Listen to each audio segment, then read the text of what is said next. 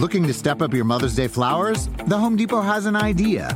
Let Mom's Green Thumb do some digging with colorful flowers, pots, and premium soils to bring out the most in her patios, walkways, and gardens. Right now, get Vigoro potting soil just $8.97 for strong, healthy, vibrant plants, indoors and outside. Shop our wide selection online and pick up your order in store and give Mom the gift of a beautiful garden. Get Vigoro potting soil just $8.97 at the Home Depot. How doers get more done. See homedepot.com slash delivery for details. Dietz and Watson's been making meats and cheeses the right way since forever. What's that mean? It means never cutting corners, ever. It means cooking, not processing. It means our Virginia brand ham that's cooked to perfection, then twice baked to layer the flavors. It takes more time, but you can taste the difference. We come to work every day to do it the right way, even if it's the hard way. Because if it's not right for us, it's not right for you. Dietz and Watson, it's a family thing since 1939. This episode is brought to you by Progressive. Most of you aren't just listening right now, you're multitasking. But what if you could also be saving money by switching to Progressive? Drivers who save by switching save nearly $750 on average, and auto customers qualify for an average of seven discounts. So multitask right now. Get your quote now at progressive.com. Progressive Casualty Insurance Company and affiliates national average 12 month savings of $744 by new customers surveyed who saved with Progressive between June 2022 and May 2023. Potential savings will vary, discounts not available in all states and situations. All right, so uh, Simms put out a tweet yesterday morning. What are the best, silliest, weirdest, dumbest sports bar debates you've gotten into? We'll answer the best ones on the next pod. So we've co-opted that for this show. Yeah. Apparently, this is an outgrowth of the how many Aaron Donalds? Oh wait, how many Florios would you rather fight than Aaron Donald? Yeah, was these are common themes on my podcast where we bring up stupid. I got some like negative on, feedback on the fact that that we actually wasted time on the show talking about that. Uh, There's well, people yeah, who didn't like you, that. you need to change your email, okay, and stop worrying about L- l- l- that let me tell you this. Okay, Let me tell you this. We could give out, we could travel through time, get the winning Powerball numbers, come back You're right. and give them out on the show, and there would still be people who complain. Oh, you're you're exactly right. And they'd be like, "You're an idiot. They're wrong. I still I won 50 million from the Powerball, but you were wrong." I mean, yeah, it's just the way it's the way the world is right now. I don't know. And that's that's been I, I I remember with the website years ago. I used to say I could give out hundred dollar bills and someone would complain they're not crisp enough. yeah, That's just that's Yeah. just- that's just the way the way we are, and it hasn't gotten any better over the last twelve years. That's for damn sure. Okay, so here we go. At Poldacre, Phil and Eli should both be in the Hall of Fame based on Troy Aikman getting in. Look at the numbers, and Troy had a lot more help, maybe the greatest offensive line in NFL history and the all time leading rusher. Now, look, Troy Aikman's passing numbers not great, but he's got the three Super Bowls. He was the quarterback of one of the great dynasties, one of the last dynasties of the pre free agency era. Right. The Patriots are the only ones since free agency. Um, look at the numbers. I, you know, I, yeah, if if if he's in, why? We, I I think Eli Manning's getting in because his Yeah. name's Manning, Right. And I think Peyton's already started lobbying the voters to get Eli in. Phil's the one that could make the argument. Yeah. If, if Troy's in, Phil should be in. Yeah, but Phil ain't ever going to make the argument. You know, Phil's just not that way. He's not one that's going to politic and do that type of stuff. Uh, listen, you, you uh, obviously I'm biased to this this one. Yeah, there's a few quarterbacks I could look at through the through history and go, well, I think it's pretty close. If he's in, maybe my father should be in. You know, but either way, Troy Aikman deserves to be in. We know that. I don't care about the team or anything like that. Listen, you know, Joe Montana won four Super Bowls. Last time I checked, he kind of had a good players around him too. I mean, it, it's part of it.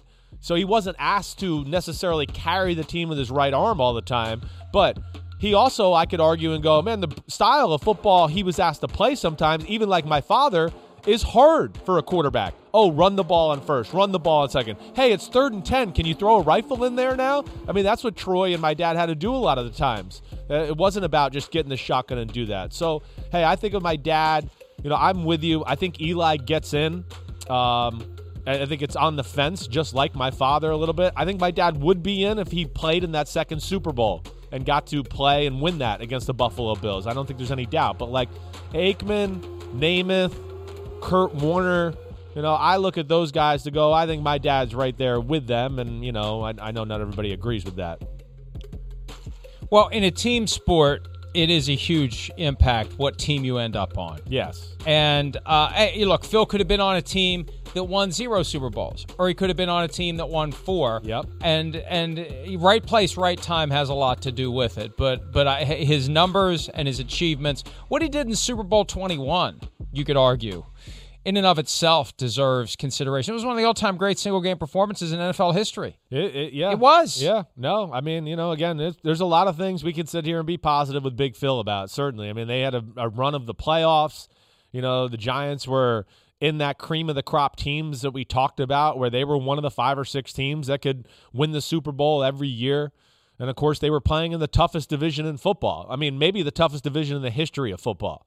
That's where I think people, you know, that, and then he had to also play the 49ers every year and deal with that and all that. So uh, I, I don't know. In my heart of hearts, I don't think my dad will ever get in now at this point. It's just not sexy enough, anything like that. But uh, of course, you know, I, I think he should be.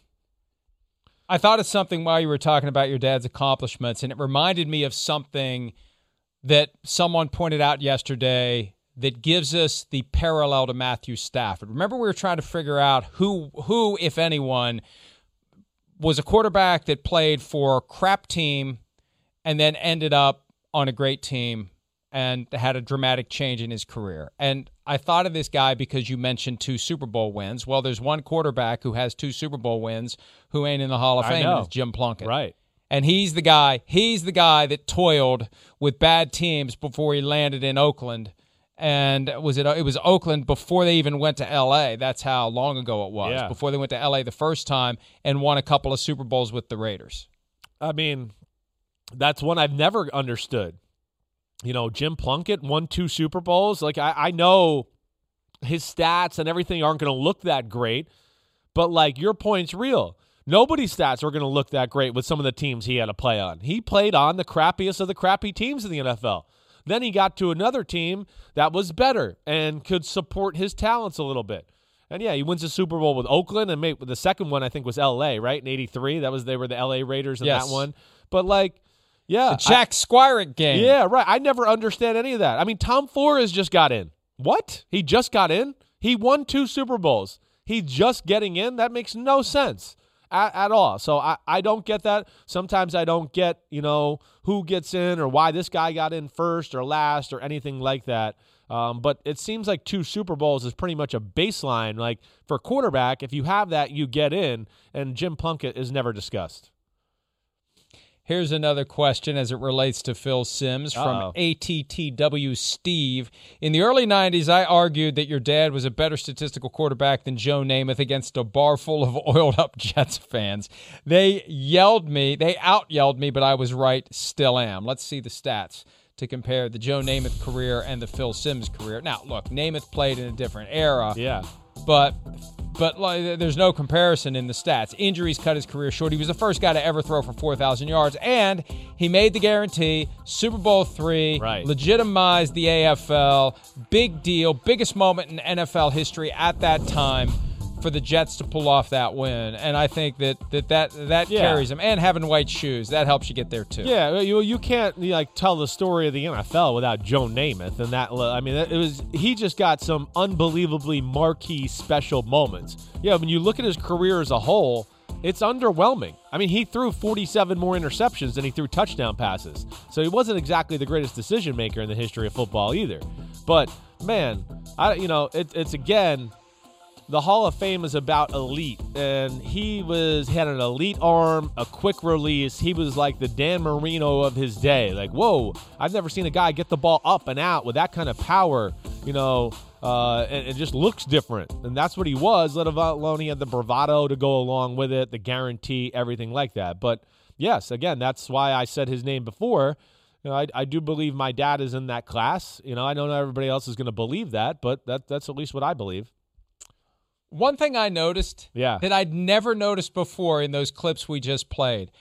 What what was up with the referee? Was he trying to to, to lift Joe Namath's wallet? Did you notice that? No, he's I like got- right on top of him and backpedaling. like the referee is positioned pre-play now, a good what seven yards behind the action. yeah. You see you see the referee like the referee's right up on Joe Namath and he's backpedaling as Joe Namath goes into his drop. I I, just never notice noticed it. that before, and I saw it twice. That's it's hilarious. package. I did not notice it, but uh, Joe Namath again. Yes, I think my dad should be in the Super Bowl. I mean, in the Super Bowl, he was there in the Hall of Fame. But I, I certainly am not making the case that Joe Namath. Watch the referee deserve. here. Yeah. Watch the referee.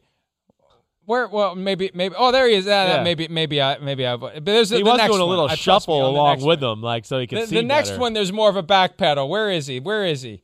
Oh yeah, he's Uh, close enough there. I see him though. I saw him. Uh, uh, okay. It was. It was. You know what? It would have been better if we hadn't shown it. it But- I was wrong. I, I admit. I admit I was wrong. Okay. Go ahead. No, I, I got nothing else to say. I mean, yeah, Na- Namath just has those, a few of those marquee moments that are just too special, and that's why he got in the Hall of Fame. Definitely, uh, there's no doubt. Yeah. you know, he he was special Hey, there's way. still hope for Phil. There's still hope for Phil. yeah, but I Phil's like the kind of guy committee. that's like, oh, I didn't get in. The hell with it. Screw the screw the Hall of Fame and all that. Like it's just he just he's not not that he says screw it, but he just is like he's not going to call call people try to get other media members to put themselves out there you know again look behind the curtain this is kind of what goes on at the hall of fame other than like the peyton oh. mannings and the brett favres of the world they don't have to call anybody. We know that. But like the rest of these people are putting together a campaign to get into the hall of fame. Oh, they Okay. all do. It's all a part of a big process. And that's where big phil you'll you'll never see him do that. He won't. Let me just say this, and this is not going to be a popular comment for for some, but I'm going to say it because it's the truth. To me, the Pro Football Hall of Fame was a very magical, mystical, Yeah. special idea until I went there.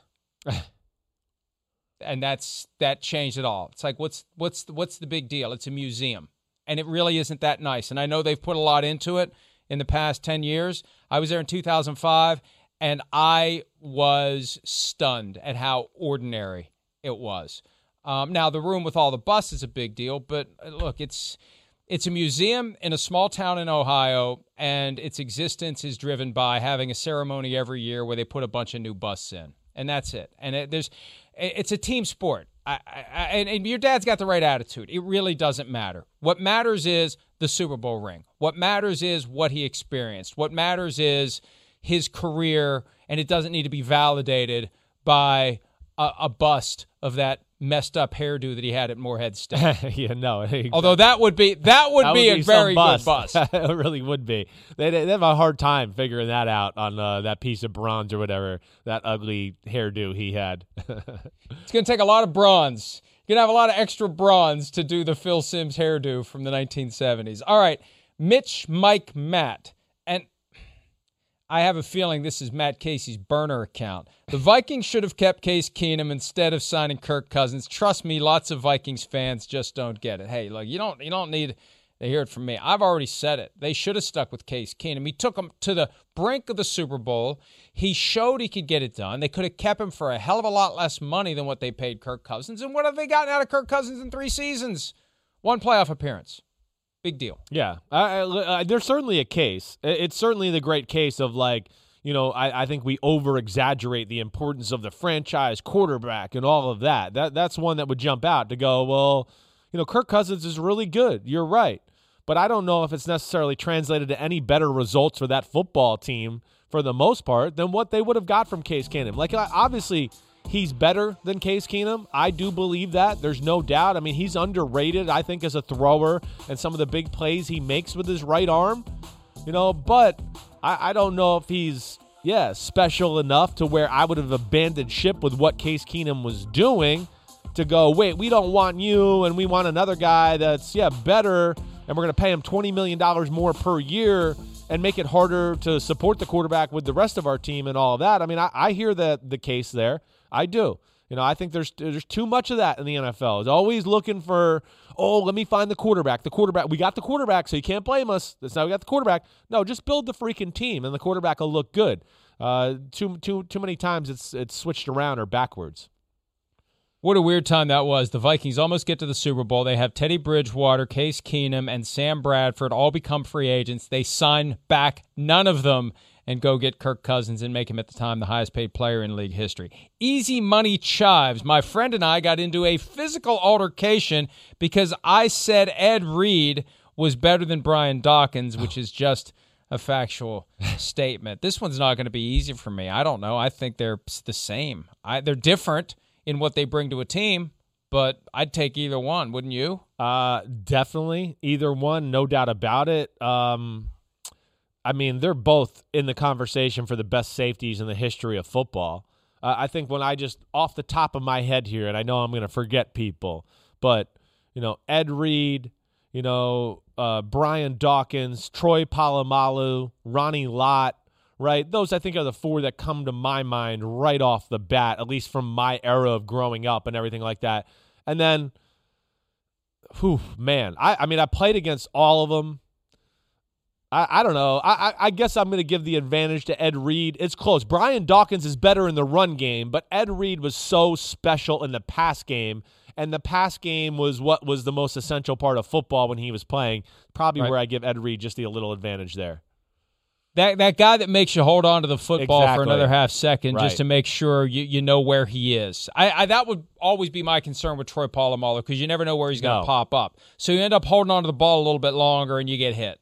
Yeah. I, I, oh, it's it's that, that's the impact of having a great safety like that in the back end. Definitely, they can do so many things. They're great erasers. Those guys. I mean, they could be down there in the box playing linebacker. You say set hut, they have enough speed and ability to get back and now play the cover two safety and get back there. And man, we called a play because he was down here to stop the run, and now he's talented enough to get back there in coverage, and we're screwed. I mean, it was torture preparing uh, for Ed Reed and Troy Polamalu. I didn't really have to prepare for uh, Dawkins. I played with him. I know what he's all about and everything like that. But like, yes, you never knew where Ed Reed and Polamalu were going to go. They didn't always follow the the called play on defense either. That's what was scary. I mean, Ed Reed, I have a game in in 2006 to lead off the year. It's cover two. He's on that side of the football field. I say set hut. I'm going to throw a slant route over here to Michael Clayton for like a six yard gain. I'm getting ready to throw it and the ball's coming out of my hands and I'm going, oh, like, you know, one of those where you're like, please come back, ball. because Ed Reed was over there. He just he just had a hunch and went for it. And he should have picked it off. He dropped the ball. But yeah, it just that that's scary as hell as a quarterback when you don't know where the hell that guy's gonna be. It's that instinct that's the product of talent and film study and preparation yeah. and recognition and it all comes together in that moment and you do get that hunch and you're willing to act on it you know which ones to act on and which ones to ignore the one thing about brian dawkins though that presence oh it's real in a locker room it's that real. presence Oof. before a game i remember there was one of the madden games where they have him at the beginning can you feel that yeah, you know yeah. and it just it, and it it gets you it gets you fired up just powering up the stupid madden game i can imagine what he can do to a, a team as they're getting ready to take the field. Oh, please let me let me tell you what he can do. I mean, it, it's it's one of my great memories of my NFL career is Brian Dawkins. It's it was unbelievable. First off, I you know me, I'm a fan. I was like, man, Brian Dawkins is our team. He's awesome. This is so cool. Hall of Famer, everything like that. Couldn't be nicer. I mean, all week you know, hey Chris, how you doing? Yeah, bless you. But you know, he's just couldn't be a softer, more quiet guy. Then you walk in the locker room in Denver on Sunday morning, and we might have a two o'clock game, right? And we're getting there. It's eleven thirty. He's already taped up, got his pants on, and he's woo woo, and, and he's doing cartwheels around the locker room, and he's getting in Wolverine positions and squatting down and jumping around like it's the most unbelievable game day transformation I saw from any player. And then the next day, he was back to like church school Brian Dawkins on a Monday. Uh, amazing. it really was. it, it is amazing. And uh, look, hey, you, you, can't go wrong with either guy, but I like no. what you said about Reed and Polamalu, what they can do in the pass game. Ben 921, what would Aaron Rodgers have done uh. in the New England Patriots system? And let's, uh, let's do it broadly the full Patriot way, the full Bill Belichick experience, although I think Bill Belichick would have. He would have changed his approach that he used on Tom Brady if he had Aaron Rodgers yeah. in the building. Yeah, I listen. I, I, that's a valid question, though. You know how he would handle the the culture of New England. It's certainly not as free, and they don't let the quarterback become king there like Aaron Rodgers is in Green Bay or Brett Favre was before him. Um, it, listen, But if it's Aaron Rodgers, maybe you do. It reminds me of to a degree, yes. I mean, but Right. Bill, Bill Belichick had one of the most special players of all time, so he let Lawrence Taylor do whatever he wanted to do. Whatever. I think if you have a quarterback who is undeniably better than any you've ever seen, you you you throw your rule book out the window, and the Patriot way can take a hike. That that's right. There would be more of a leash for Rodgers. There would be. I mean, yes, you're right. Talent talks. Rodgers, you say what you want or whatever. Go back, as I've always said, and listen to any time New England plays Green Bay. All Bill does is wax poetically about how awesome Aaron Rodgers is. It's all he does, and I mean, it's it's like real. So. Uh, you know that that's that's understandable, but like, yeah, Bill can adjust to anybody. I mean, we've seen some of the characters they've had there, definitely, and I think he can always find the right balance. I mean, yeah, you said it. He was with Lawrence Taylor. I mean, has there been any more of a misfit in a locker room in the history of football than Lawrence Taylor? And I say that respectfully. I mean, he had a sleeping bag underneath the film room screen because they knew maybe he was out partying all night and they let him lay on the floor and sleep in the sleeping bag during meetings as Bill would coach the defense to everybody.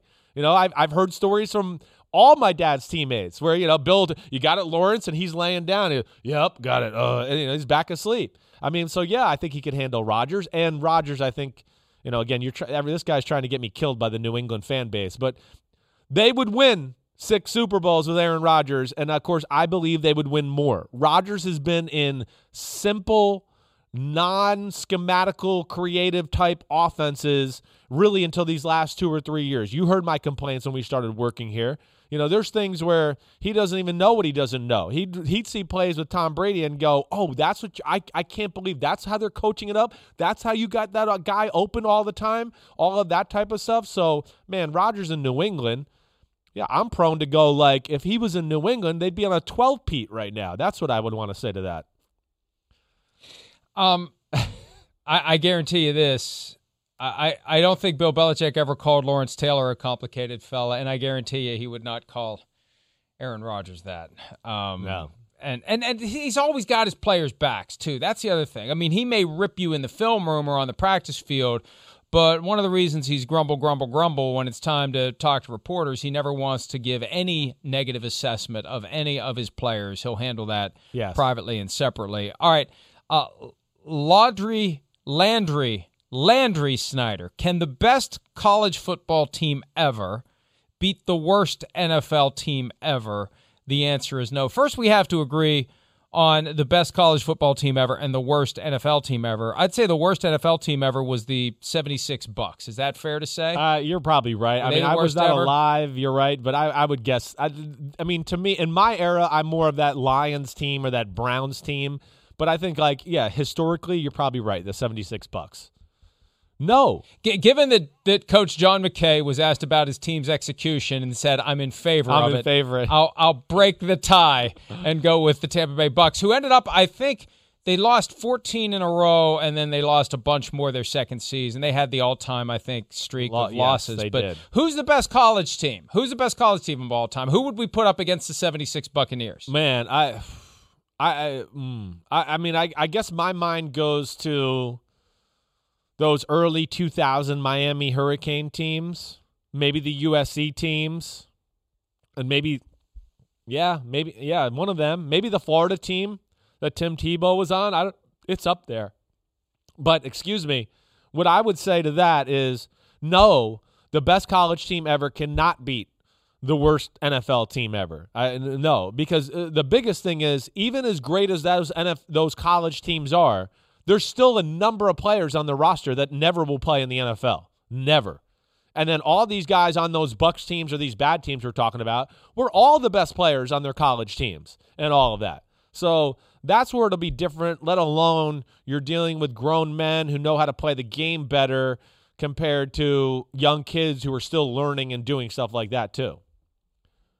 I think you're absolutely right. There will be a weakness to exploit. There will be multiple weaknesses to exploit on that college team with NFL caliber players who just happen to be on the worst team in the NFL. Right. They're still NFL players. Right. And uh, yeah, you, you take the NFL coach who's going to spot those weaknesses on the college team and it's going to blow everything up and the college team isn't going to be able to do the things it wants to do. I agree with you on that. All right. Laughing Beaver 4, if you had 100 swings, could you hit a home run over the green monster? I'll say no for me. Could you? Well, I'm a lefty, so I have to go opposite field there. But I would like to think that yes, I could. Uh, you know, I don't know. I mean, I am six five. I'm over 230. You know, I do have a little strength and muscle in me. I know I played baseball growing up and everything. I'd like to think I could. I know that's not easy. Um, I opposite field, I'm not going to do it, obviously. But if the green monster was to my right side, I, I I would like to think I could. Yes, I don't know. I don't know. Yeah, I I number one, I'm also left-handed, and number two, uh, I just I know I couldn't do. It. I, I maybe there was a time, maybe if I had hundred swings and they were groove right down the plate, maybe. Yeah, probably not. Right. Uh, probably not. All right. Um, I, I do have to mention this one because I've been noticing it the entire half hour.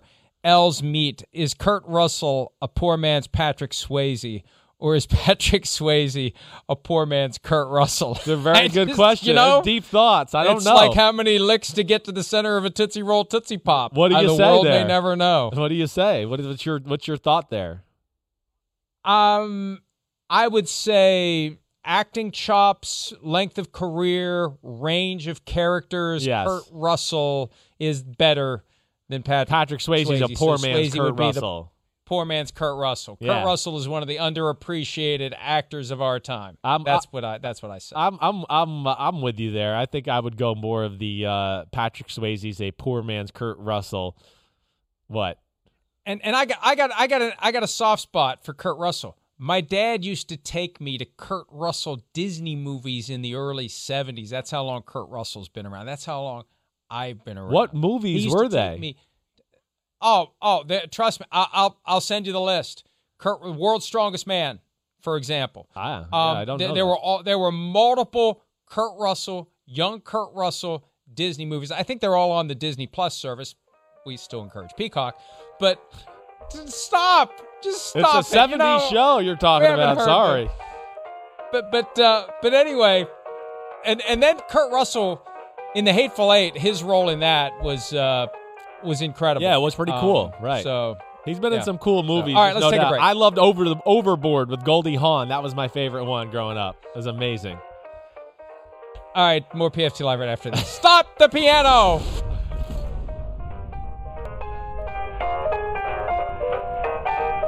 Oh, turned it up louder.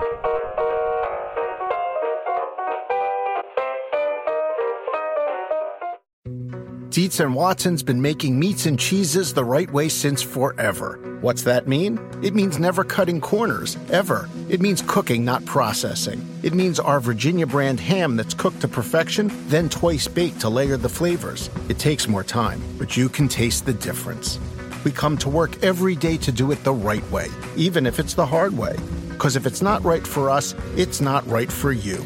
Dietz and Watson, it's a family thing since 1939.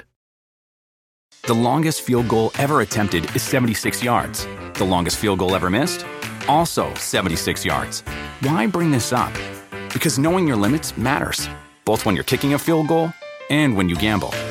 Betting more than you're comfortable with is like trying a 70 yard field goal, it probably won't go well. So set a limit when you gamble and stick to it. Want more helpful tips like this? Go to keepitfunohio.com for games, quizzes, and lots of ways to keep your gambling from getting out of hand. Life is a highway, and on it there will be many chicken sandwiches. But there's only one McCrispy. So go ahead and hit the turn signal if you know about this juicy gem of a detour.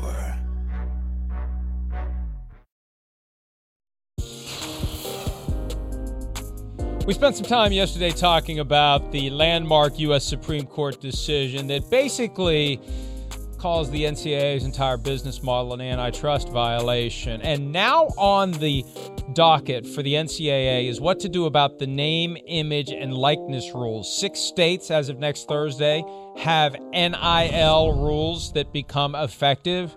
I saw this in Sports Business Journal. NCAA President Mark Emmert wants the NCAA's D1 Council, they got together yesterday, they're getting together again today, Emmert wants them to pass rules for name, image, and likeness that will apply to all member institutions and that will be more restrictive than the laws in the six states that become effective on July 1. And that is beyond asinine to me. And that tells me that Emmert, who's in charge of this organization that essentially is dead in the aftermath of Monday's ruling, as it relates to any effort to regulate and enforce rules that apply to the various members regarding what players can and can't receive, it's useless at this point. I think Emmert's in denial about what Monday's decision meant. Monday's decision means the NCAA is dead. It's over, right? And they're going to be and they're going to be more dead if they try to restrict the ability of players to go earn money off of their fame at a time when the Supreme Court's made it clear that this whole ruse of we have to protect amateur athletics is just cover for fixing your labor prices. Yeah, I, I mean, it, it, it, seems like final, like game over, checkmate. And like Mike, explain this to me a little bit. Like, so wait, he wants to change the rules and basically what? Not listen to the Supreme Court and change the rules to make it harder on the people that the Supreme Court just ruled on that shouldn't have these issues. Am well, I understanding that the right way? The Supreme Court's decision was very narrow. Yeah. So they can play dumb right. and say, okay, well, as it relates to recruiting, the schools now can't be restricted by NCAA rules when it comes to giving them something more than the undergraduate educational experience laptops, other study aids, law school tuition, other graduate offerings, other educational things that they can offer. That's what that lawsuit was about. But the Kavanaugh concurring opinion makes it clear which way the wind's blowing. The whole thing is an antitrust violation. The entire exercise of saying we're not going to give these kids anything more than what we agree the limit is. We set the limit on what they can get as we rake in billions because our fans want to watch amateur athletes. They value that, which is just Stupid. bogus on its face. Yeah. But to to advance that ridiculous position, they want to have these name, image, and likeness rules that restrict the ability of someone to say, I'm going to go sign autographs and get paid for it. I'm going to sell jerseys. I'm going to sell gear. I'm going to sell shoes. I made the point yesterday Arch Manning, the grandson of Archie, right. nephew of Peyton and Eli, he's in a position right now to start making money if he wants to. And he's got one of the great businessmen of all time in Peyton Manning who can help him. Hey nephew, come on, let's go make some money off of your name. Off of your you are Arch Manning and you're one of the most highly coveted recruits and yeah, you're 7 years away from getting paid in the NFL. We can go get paid right now. And any restrictions that the NCAA places upon the member organizations when it comes to that, it's an antitrust violation. It is. It's over. And it's only going to get expensive and more expensive for the NCAA and these schools to fight the lawsuits, yeah, right. pay out judgments. It's I, I hope that this is just the NCAA working through the five stages of grief, and they will quickly come to the acceptance that they're dead. The NCAA, as it relates to regulating what schools can and can't do when it comes to its recruits, is dead. Good. I'm glad it needs to go by the wayside in my decision. And it makes no sense to me that whole thing. I mean oh wait, the Supreme Court ruled on something, it has to change. Wait, we're going to make the rules harder. Like, yeah, I mean, just what, that's not going to stop players from, you know, still pursuing, you know, like you said, autograph things or anything like that. And if they are, you know, uh, slapped on the wrist or uh, put on probation by the NCAA or something like that, that you're right. I mean, that's a, an automatic lawsuit that I don't see how work how it works in the favor of the NCAA. So I don't know where this goes. The NCAA has bothered me and pissed me off for a long time. Um, so I don't know what, what are we going to get into, like just the conferences themselves, kind of governing and ruling. Well, yeah. But but if the conferences come together yeah. and set rules, that's an antitrust violation too. Each school's got to come up with his own rules. Somebody asked me yesterday, what advice would you give a coach as to the advice that he should give his players? The advice is mind your own damn business. It's not your business. Your business isn't what these guys do. If they have a separate business that they're creating where they're making money off of their fame, that's not your business. Stay out of it. And I think that's what these schools should do. And it's definitely what the NCAA should do. Let's go ahead and take a break. When we return, today's draft, the all time team, the players we would want in their prime, all time. We're going to hash that out when PFT Live continues right after this.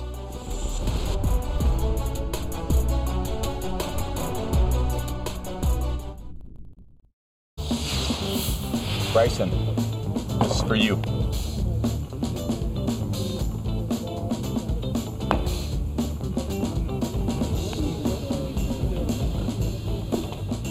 So it's Tom Brady with the long putt. Oh. Julian Edelman says CGI has come a long way. I wonder how many times he had to do it. I wonder how many times he had to hit. Did he do two that went in? Oh yeah, that's his social media team. Social media team. Bill? Tom Brady's social media team. Who's They're he think he is? Ty Webb. They are good. Yeah.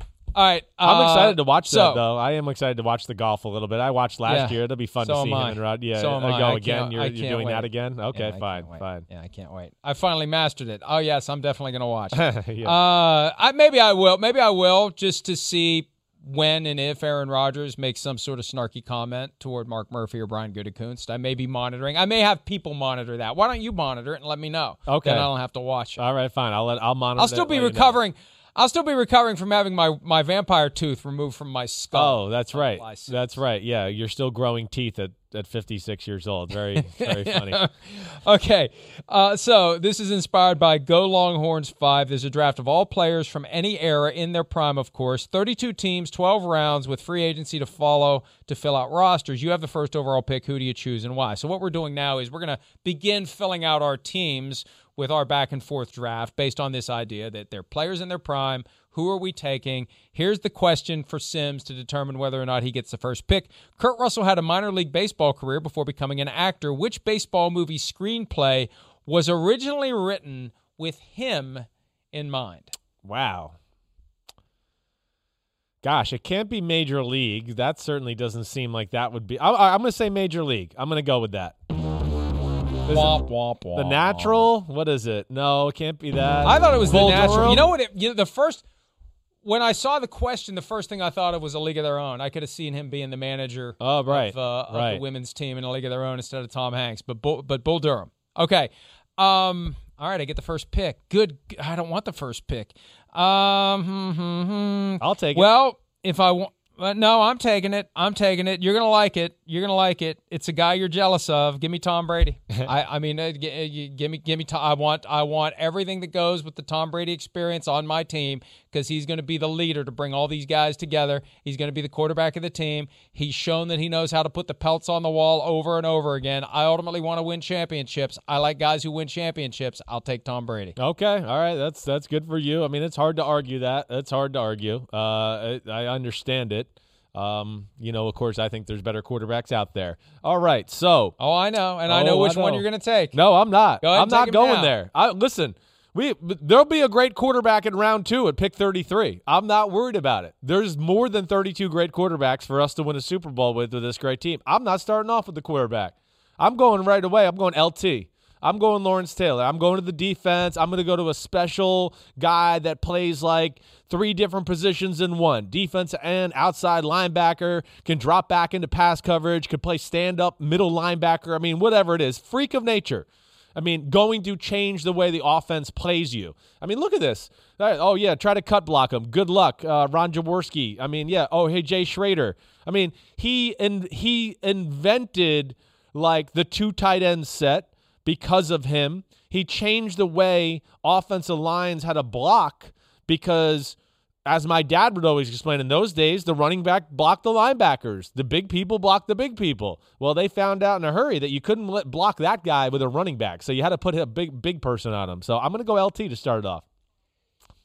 All right, uh, th- this is painful to me because I want to say Walter Payton next, but I got to take Barry Sanders. I think you know in his prime, Barry Sanders was the best running back that ever played. So give me Barry Sanders, no question. It, it's hard because I, I I I admired Walter Payton uh, even as a as a Vikings fan in my youth, and I thought he was the best running back ever at the time. But Barry Sanders, and he left a lot on the table. He retired when he still had gas in the tank, but. Uh, you know the moves, the stop, the start, the broken ankles, just incredible. And he he's that guy. Remember, he would Oh. he would maybe he would maybe John get Lynch. caught and lose three yards, or just Yes. you know Go if, for if you didn't get him behind the line of scrimmage, he was gone. Yeah, no, the the biggest big play running back we've ever seen in the history of football. You're right. There could have been three runs in a row for one yard, minus one, and minus two. But then the next run was break seven ankles and you know turn on the afterburners and outrun everybody for a 60 yard touchdown. That's what's amazing. It's I mean all the long touchdown runs he had for a guy that's supposed to be like quick and accelerate and all of that. He had great long speed. Um, amazing, amazing football player. Uh, I'm not mad at you there. All right, I think here. I'm um, ooh, I'm not sure what I'm to go here. I, I'm to go with Jerry Rice here. I am. I'm going to go with Jerry Rice. I'm going to get a wide receiver that's just got no weakness, can run every route in the world, can do things yards after catch, anything like that. I mean, Rice to me is just you can't miss with him at the wide receiver position. He can do it all. I mean, he can run the Wes Welker short routes at a really high level, and as you see here, he can run by run by people. And I grew up, you know, watching him run by people, uh, whether it's deep speed or whatever else. I mean, the ultimate professional, going to know how to play, read coverages. Look at that, bouncing off Karl Mecklenburger and everybody else. I mean, phenomenal, phenomenal football player. I think that was Steve Atwater. He bounced off of. Okay, and, and look, I I wrestled with which receiver I'd want first, but now that you've taken one, I'm going to go ahead and wait for a while to take mine. I have yet to address the defense, and uh, you you've got the greatest pass rusher of all time in Lawrence Taylor. I'll take the greatest corner of all time in Deion Sanders. Yeah. I, I know that the ball isn't going to be thrown to half of the field ever. If you have Deion in his prime and you put him on punt return duty, you're good to go. Maybe he plays a little offense too in his prime, prime time in his prime. I'm surprised he lasted as long as he did. Yeah, he would have been coming up really quick for me. There's there's no doubt about that. Um, I I mean, yeah, he's a great first pick.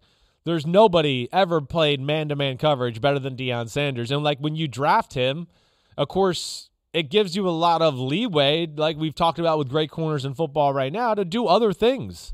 You know, with the rest of the defense, you don't necessarily have to be perfect. Wait, this guy locks this down, and now we can find a lot of different ways to stop stop all the other uh, other stuff there. So uh, I'm I'm I'm with you there. I think he would have been my next pick for sure.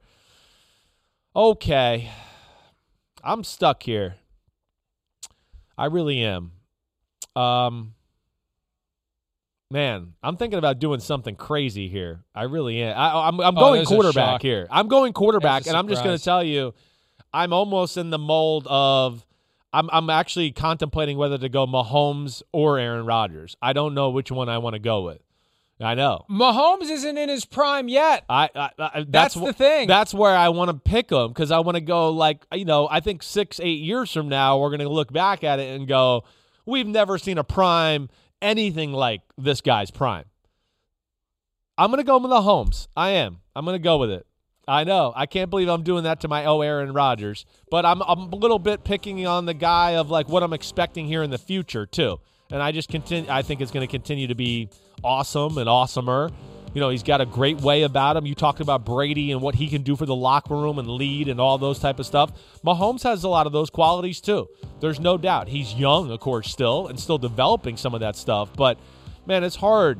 I, I, I, we've never seen anybody come into the league and take the league by storm like Patrick Mahomes has. This is a pretty special story, and you know he does have the talent uh, to be the greatest, the greatest quarterback to ever live. There's no doubt. Hey, I mean, think about it. But for a coin flip in overtime, he could possibly be working on three straight Super Bowls in three years as a starter. Yeah, that's Right. right. I mean, that's that's and, and amazing. and and if they had decided uh, to go with him as a rookie, who knows? Who knows? working on four Yeah. in a row. right. So uh, and and and again, the prime's not there yet, so uh, he's only going to get better, presumably. Uh, okay, um, I gotta have somebody block I for know. Tommy. I know. I gotta have I, I gotta go with Anthony Munoz. LT is. I gotta go. I, I gotta put up. Anthony. I gotta Yeah. put Anthony. I gotta put Anthony Munoz and help Yeah. uh, to to keep Lawrence Taylor from getting after Tom Brady. Although you know what, bring bring LT around the side. Tom Brady can deal with the pressure around the side. It's pressure up the middle. It's a problem. See, you should have taken Aaron Donald instead of Lawrence Taylor. So uh, either way, I'll take Anthony Munoz to slow down Lawrence Taylor. Aaron Donald is on my list, though, for sure. I mean, to me, he is one of the greatest. Oh, he's on mine too. Yeah, he's one of the greatest defensive players ever. Uh, so th- he might be coming up here. Warren I mean, Sapp's going to text you. Ooh, if you take I know. Aaron Donald well, he's on my list too. Actually, Warren Sapp, John Randle, there are other defensive tackles that are on my list here. I I mean, hey, listen, Anthony Munoz versus LT. I mean, uh, eat your eat your popcorn, you know, emoji right there. But ten out of ten, who you saying? Who's gonna win that battle? Ten times they go out against each other. I know. Woo. Seven to LT. Oh, he's going six and a half seven. to LT. Okay, yeah, I'm gonna give Right? him the edge too. I'm gonna go six six to four or something Yeah. like that. Well, he's gonna he's gonna go ten out of ten on everybody else, Matt Casey. At least Anthony Munoz has a chance. Uh, oh, that's funny. All right. Well, you know what? I'm going to make you readjust your offensive line thoughts because he's still on the board, and this might arguably be the best defensive player in the history of football. Reggie White. I'm going to go with Reggie White. Fine. Hey, one thing I know is if you pressure Tom Brady with the front four, he's not very good. We got a good two right now. I know that. So I'll go with Reggie. I mean, to me, Reggie is definitely the greatest down lineman in the history of football. Defensive, like put your hand on the ground. You know, LT's an outside linebacker, but for that guy, man, Reggie White, D tackle, defense end, unbelievable power, but speed of a really special pass rusher at 320 pounds, and used to scare me when he would go after my dad. You know, twice a year. We're gonna take a break. Maybe we'll come back and do some more. My team is better. I like my team. Woo, baby! It all it all hinges it all hinges on whether or not we come up with a better idea for the draft tomorrow. So in other words, we'll be finishing this up tomorrow. We'll be back with more PFT Live right after this.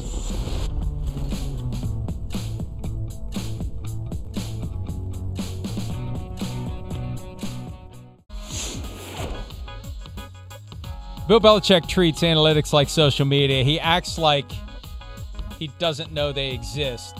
He's keenly aware of their existence. Look, Chris, I, I think he just acts like he has disdain for analytics because he doesn't want anyone to know how he actually uses them and when he deviates from them, like at the end of Super Bowl 49, when the analytics would say, call your timeout, and he senses, nah, I'm going to hold on to it. Yeah, it's a balance. It's a balance. I mean, yes, analytics certainly going on there in New England, but I think like too what he's trying to say is if like, you know, if you have good players with good fundamentals and good execution, the analytics will be good. You know, I think that, that that's a little bit of that old school approach they have up there. It's basics, it's fundamentals, and that's what made them so good.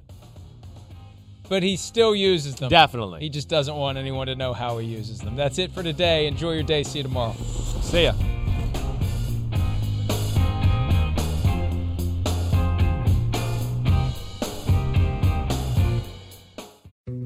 Dietz and Watson's been making meats and cheeses the right way since forever. What's that mean? It means never cutting corners, ever. It means cooking, not processing. It means our Virginia brand ham that's cooked to perfection, then twice baked to layer the flavors. It takes more time, but you can taste the difference. We come to work every day to do it the right way, even if it's the hard way. Because if it's not right for us, it's not right for you. Dietz and Watson, it's a family thing since 1939. The longest field goal ever attempted is 76 yards. The longest field goal ever missed? Also 76 yards. Why bring this up? Because knowing your limits matters, both when you're kicking a field goal and when you gamble.